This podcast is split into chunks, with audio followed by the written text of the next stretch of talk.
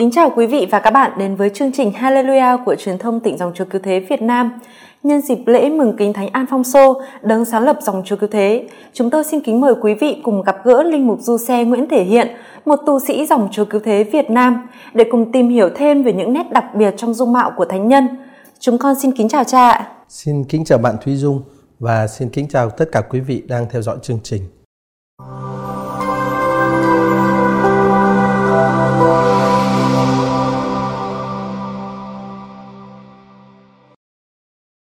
Kính thưa cha, điều đánh động cha nhiều nhất trong những ngày chuẩn bị mừng lễ Thánh Alphônso năm nay là gì ạ? À, năm nay tôi suy nghĩ nhiều về các cuộc xuất hành của cha Thánh Alphônso. À, xuất hành là một cái kinh nghiệm mà căn bản ở trong Kinh Thánh. À, nó như thể là cái cơ cấu xuất hành nó như là cái cơ cấu mẫu, cơ cấu điển hình của cái kinh nghiệm mà tâm linh, kinh nghiệm mà lịch sử của dân Israel, và vì vậy nó là cái kinh nghiệm tâm linh, kinh nghiệm lịch sử của cả truyền thống Do Thái rồi truyền thống Kitô giáo nữa. Thế ở trong cái truyền thống đó, năm nay thì tôi quan tâm đến các cuộc xuất hành của Thánh Alphônso, cái kinh nghiệm về sống các cuộc xuất hành của riêng Ngài ở trong cái cuộc đời của Ngài. Và cái cuộc xuất hành ấy thì luôn luôn nó gồm ba yếu tố là ở trong cuộc xuất hành của, của dân Do Thái xưa như mẫu điển hình là xuất Ai Cập, đi ở trong hoang địa rồi đi vào đất hứa. Nó cũng giả thiết một cái chuyện là đi ra khỏi một tình trạng nào đó, và như thế nó cũng bao hàm luôn ở trong nó cái, cái kinh nghiệm về một cuộc chuyển đổi, uh, của, về một cuộc hoán cải. Và năm nay tôi quan tâm một cách đặc biệt đến cái kinh nghiệm xuất hành và hoán cải của Thánh Alphônso. Và Thánh Alphônso uh, giống như là một con người của những cuộc xuất hành. Dạ, cảm ơn cha. Và cha nói đến những cuộc xuất hành ở số nhiều. Cha cho con hỏi cuộc xuất hành có ý nghĩa quan trọng đầu tiên của thánh nhân đã diễn ra như thế nào ạ? Uh, có thể nói là cả cuộc đời của Thánh Alphônso là có rất là nhiều cuộc xuất hành. Uh, và nhưng mà một trong những cuộc xuất hành nổi bật đầu tiên đó, là cuộc xuất hành xảy ra vào năm một nghìn bảy trăm hai mươi ba. Uh, và năm một nghìn bảy trăm hai mươi ba đó là um, Thánh Alphônso lúc bấy giờ đã là một uh, luật sư um, rất là nổi danh ở thành phố Napoli, và ngài chưa bao giờ thất bại trong bất cứ một vụ kiện nào. Thế cái năm một nghìn bảy trăm hai mươi ba xảy đến một vụ kiện rất là lớn, có thể nói là một vụ kiện mang tầm vóc quốc tế giữa mấy cái triều đình lớn lúc bấy giờ, về một cái mảnh đất, về một cái thái ấp lớn. Thế công lý thì thuộc về phía Thánh Alphônso và thân chủ của Thánh Alphônso, à, sự thật thuộc về phía Thánh Alphônso và thân chủ của Thánh Alphônso. Thế nhưng mà uh, và Thánh Alphônso rất là tự tin đi vào trong cái đi vào trong cái phiên tòa đó, và đó là một phiên tòa rất lớn, thu hút sự chú ý của cả vương quốc, và không phải chỉ của vương quốc Napoli và cả các vương quốc xung quanh nữa. Nhưng mà chính ở trong cái phiên tòa đó thì Thánh Alphônso nhận ra được một điều, đó là cái công lý mà ngài phụng sự, công lý mà ngài bảo vệ thực ra không có. À, trong thực tế là um, quyền lực đã uh, quật ngã luật pháp, quyền lực đã chà đạp công lý, quyền lực đã phế bỏ sự thật. Và trong cái phiên tòa đó thì Thánh Alphônso nhận ra rất rõ cái điều đó, và kết thúc cái phiên tòa đó trong thất bại đau đớn, vì không phải vì ngài dở, cũng không phải là bởi vì uh, um, um, cái lý lẽ thuộc về đối phương, nhưng mà là bởi vì không có công lý ở pháp đình lúc bấy giờ. Thế là Thánh Alphônso mới tuyên bố một câu khi ngài ra khỏi tòa án đó trong trong đau đớn cay đắng, nhưng mà đồng thời cũng là một cái kinh nghiệm đặc biệt của ngài. Ngài nói với lại thế giới là mondo tio conosciuto, là hỡi thế gian, ta đã biết người rồi, và ngài vĩnh biệt pháp đình. Ờ, Thực ra thì đấy không phải là một cái sự kiện xảy đến đột ngột. Ờ, trước đó Thánh Alphônso đã mừng, đã bắt đầu có kinh nghiệm một chút về cái thế giới phức tạp, về cái sự không hoàn hảo của thế giới. Ờ, và uh, chính ngài đã từng tâm sự với lại uh, một người bạn của ngài là ông Giuse Capetrelato, một người bạn của ngài. Ngài tâm sự là um, đây không phải là chỗ của tôi, tôi muốn cứu lấy linh hồn tôi. À, nhưng mà với cái kinh nghiệm của năm một nghìn bảy trăm hai mươi ba ở tòa án đó, thì Thánh Alphônso đi đến một cái quyết định rất là dứt khoát. Ngài từ bỏ pháp đình, Ngài từ bỏ thế giới, thế gian và Ngài chăm chút về phần linh hồn. Sau một thời gian Ngài đau đớn, tổn thương đó, thì thân phụ của Ngài là Ngài Giuse Ligori đó có đề nghị Ngài một cái vụ kiện khác. Nhưng mà Thánh Alfonso đã trả lời với người thân phụ của mình là không, đối với con tòa án coi như là đã hết rồi, con chỉ còn việc lo việc linh hồn của mình thôi. Và cuộc xuất hành của Thánh Alfonso như vậy là Ngài đi ra khỏi cái thế gian của bất công, của cái chỗ mà người ta chà đạp công lý, chà đạp sự thật, để Ngài đi vào một cái một cái không gian khác hẳn, đó là chăm chút cái phần linh hồn, phần đời sống thiêng liêng. Và kể từ sau biến cố đó đó thì cuộc sống của Thánh Alfonso diễn ra là ở các nhà thờ, ở Hiệp hội Đức Mẹ Từ Bi, ở bệnh viện chữa những người gọi là vô phương chữa trị lúc bấy giờ, và trong căn phòng riêng của Ngài với những công việc đạo đức. Nói chung lại là Thánh Alfonso đã từ bỏ thế gian và chăm chút đến phần linh hồn của mình, đến đời sống thiêng liêng của mình. Đó là cái cuộc xuất hành đầu tiên của Ngài. Vâng, đó thực sự là một cuộc cuộc xuất hành quan trọng mà ông cha đã rẽ hướng cuộc đời của Thánh Alfonso. Vậy thì cuộc xuất hành thứ hai thì sao thưa cha? Cuộc xuất hành thứ hai uh, xảy đến cũng trong năm một nghìn bảy trăm hai mươi ba, xảy đến sau đó một vài tháng. Đó là một cái kinh nghiệm đặc biệt nữa của Thánh Alfonso. Khi Ngài uh, chỉ tập trung vào đời sống thiêng liêng và phục vụ người nghèo thôi, thì Ngài... Uh, Ngài đốt cháy mình và công việc và thời gian của mình ở trong một cái môi trường đặc biệt gọi là bệnh viện dành cho những người những người bệnh vô phương chữa trị, như là bệnh nan y không thể chữa được. Thời bấy giờ đã có nhà thương lo cho những người như vậy. Thì Thánh Alfonso um, phục vụ những người ở đó. Thế thì có một lần ngày hôm đó là ngày hai mươi chín tháng tám năm một nghìn bảy trăm ba mươi hai, một nghìn bảy trăm hai mươi ba, Ngài đang phục vụ những người bị bệnh nặng như vậy đó, thì bỗng nhiên Ngài nghe thấy một tiếng nói, không biết là ở trong tâm hồn hay trong đầu hay bên ngoài, nhưng mà Ngài nghe rất rõ rằng cái tiếng nói đó nói là Lasciai mondo e datiame, trong tiếng Ý tức là hãy bỏ thế gian đó và hiến mình cho ta. Thánh Alfonso bàng hoàng, Ngài khựng lại, rồi sau đó thì Ngài lại lấy lại bình tĩnh và Ngài tiếp tục phục vụ những người bị bệnh vô phương chữa trị, tiếp tục cái công tác của người Samaritano của Ngài. Thế rồi sau khi Ngài kết thúc công việc, Ngài đi ra, thì vừa đi ra đến sảnh chính thì Ngài lại nghe một cách rất rõ ràng nữa.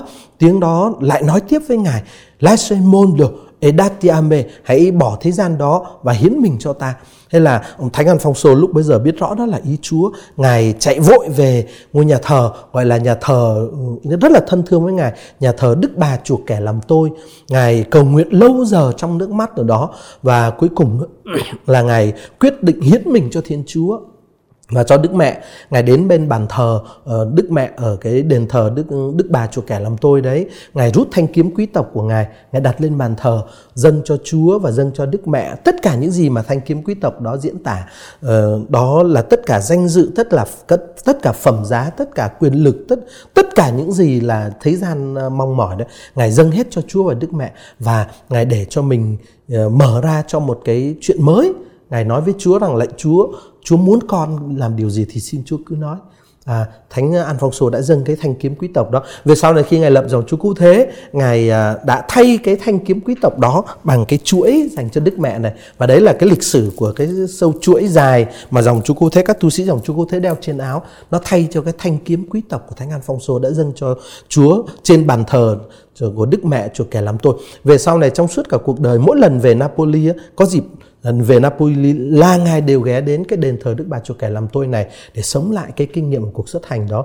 Thế với cái kinh nghiệm cái lần này đó thì Thánh Alfonso đã đã đã quyết định hiến mình hoàn toàn cho Thiên Chúa. Vâng, thì đấy là một cái kinh nghiệm rất là đặc biệt.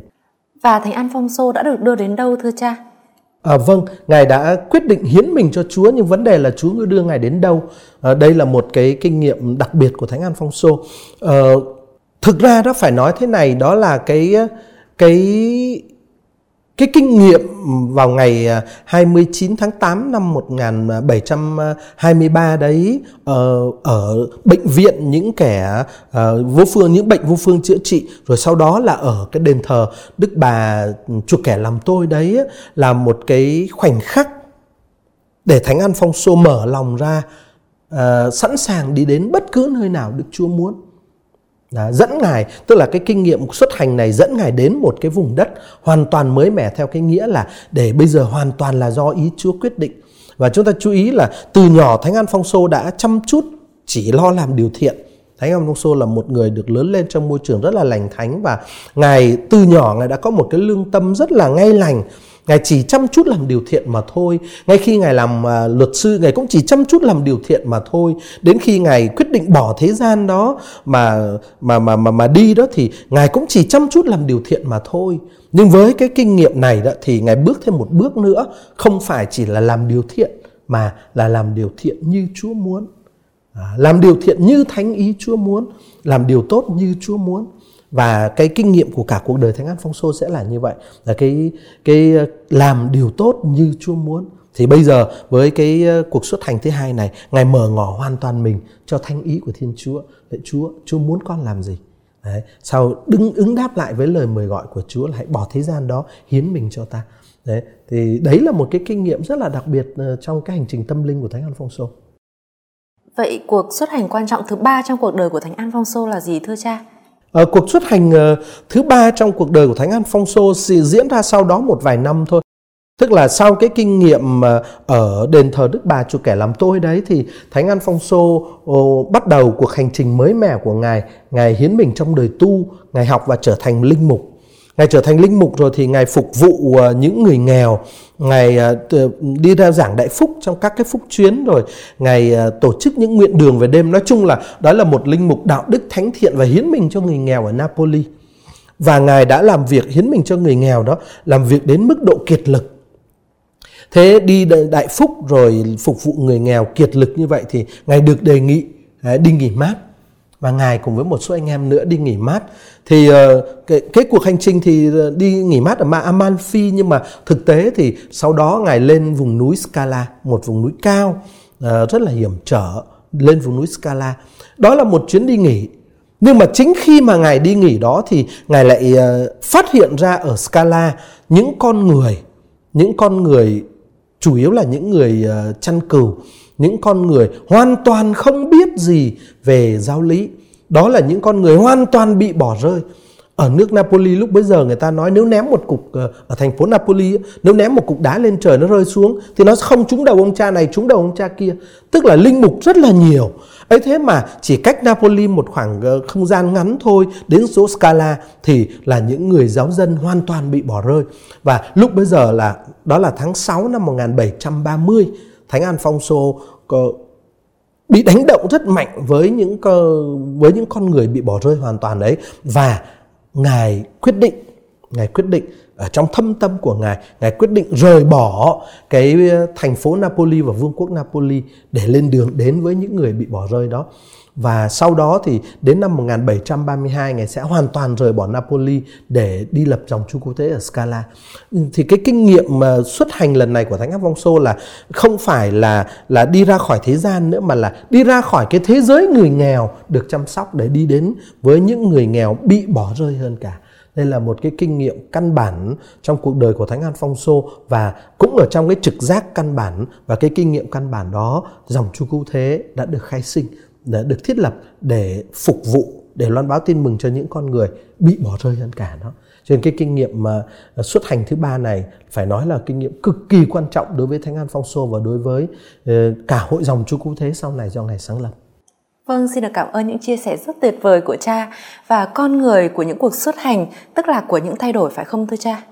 À, theo một nghĩa nào đó thì đúng là xuất hành là đi phải thay đổi, đi ra khỏi Ai Cập, vào trong hoang địa rồi đi vào đất hứa. Thì theo một nghĩa nào đó đúng xuất hành là là là là thay đổi, con người của xuất hành là con người của những thay đổi. Tuy nhiên chúng ta phải phải chú ý một điều. Các cuộc xuất hành của Thánh Alphônso đó uh, là kết quả của một cái mong muốn cháy bỏng ở trong tâm hồn của Ngài, muốn khám phá tiếng gọi của Thiên Chúa và buông mình theo tiếng gọi của Thiên Chúa. À, Thánh Alphônso không phải là một con người uh, sống chết với một ý tưởng cố định hay là một cái tư tưởng trừu tượng viển vông đó, đó không phải. Thánh Alphônso không phải là con người như vậy.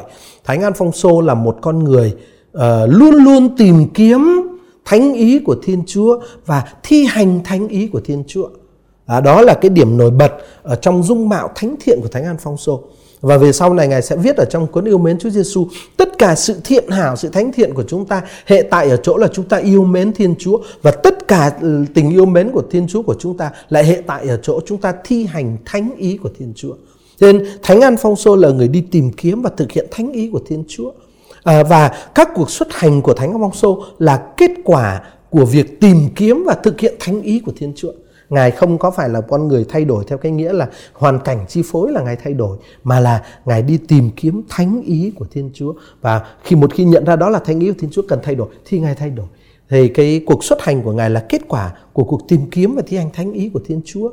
Và cha Thánh Alphonso phải tìm kiếm ý muốn của Thiên Chúa um, trước hết là thông qua những cái dấu hiệu, những cái dấu hiệu uh, rất là mâu thuẫn trong thời đại của Ngài, trong cuộc sống riêng của Ngài nữa, à, và trong cái môi trường giáo hội mà Ngài đang sống.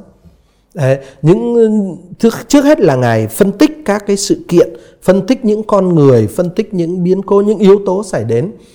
Đấy, nhưng mà những sự kiện, những con người, những đau khổ, những thành công, những thất bại, những ước mơ, những cảm hứng, tất cả những thứ đó gộp lại vẫn không đủ làm cho Ngài nhận ra cái con đường của Thiên Chúa muốn Ngài đi. Con đường mà Thiên Chúa muốn không trở nên rõ ràng với việc tổng hợp và nhào nặn tất cả các yếu tố đó.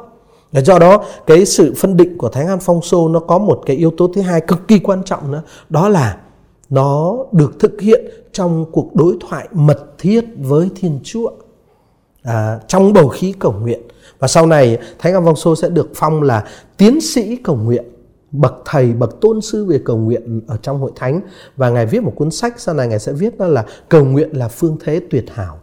À, đối với Thánh Alphonso đó thì cầu nguyện không chỉ là um, um, không chỉ là một cái hành động mà người ta có thể làm, mà thực ra cầu nguyện là phương thế tuyệt hảo, là phương thế cần thiết để người ta được nên thánh và được cứu độ. À, thế thì ở trong cầu nguyện đó, Thánh Alphonso đặt tất cả những dấu hiệu của cuộc sống mà Ngài đã phân tích Uh, lên trước mặt Thiên Chúa. Và uh, với cái đức tin của Ngài, trong cái đức tin của Ngài thì tất cả những thực tại đó được biến đổi, được biến đổi thông qua cuộc đối thoại đức tin với Chúa thành những quyết định, và những quyết định đó làm thay đổi đời sống của Thánh Alphonso. Tức là um, tìm kiếm thánh ý Thiên Chúa trong suy nghĩ, trong cầu nguyện, uh, trong đối thoại với Thiên Chúa. À, và các cuộc xuất hành của Thánh Alphonso, các cuộc uh, hoán cải của Thánh Alphonso được, được thực hiện trong cái hướng căn bản đó, tìm kiếm thi hành thánh ý của Thiên Chúa. Vậy đó không phải là những cuộc thay đổi do áp lực của hoàn cảnh, hay là do thay đổi để thích ứng với hoàn cảnh. Hoàn toàn không phải là như vậy. Và đó chính là cái yếu tố rất là quan trọng khi chúng ta nói đến những cuộc xuất hành của Thánh Alphonso. Vâng, xin được cảm ơn cha. Và cha cho con hỏi, có yếu tố nào giống như là sợi chỉ đỏ xuyên suốt làm cho ba cuộc xuất hành quan trọng trong cuộc đời của Thánh Alphonso thống nhất với nhau không thưa cha? Và yếu tố đó là gì ạ? Ờ, trong tất cả mọi uh, cuộc xuất hành của Thánh Alphonso đều có một yếu tố mà đúng như bạn uh, gọi đấy, là cái cuộc uh, là sợi chỉ đỏ xuyên suốt, chứ không phải chỉ trong ba cuộc xuất hành này mà thôi.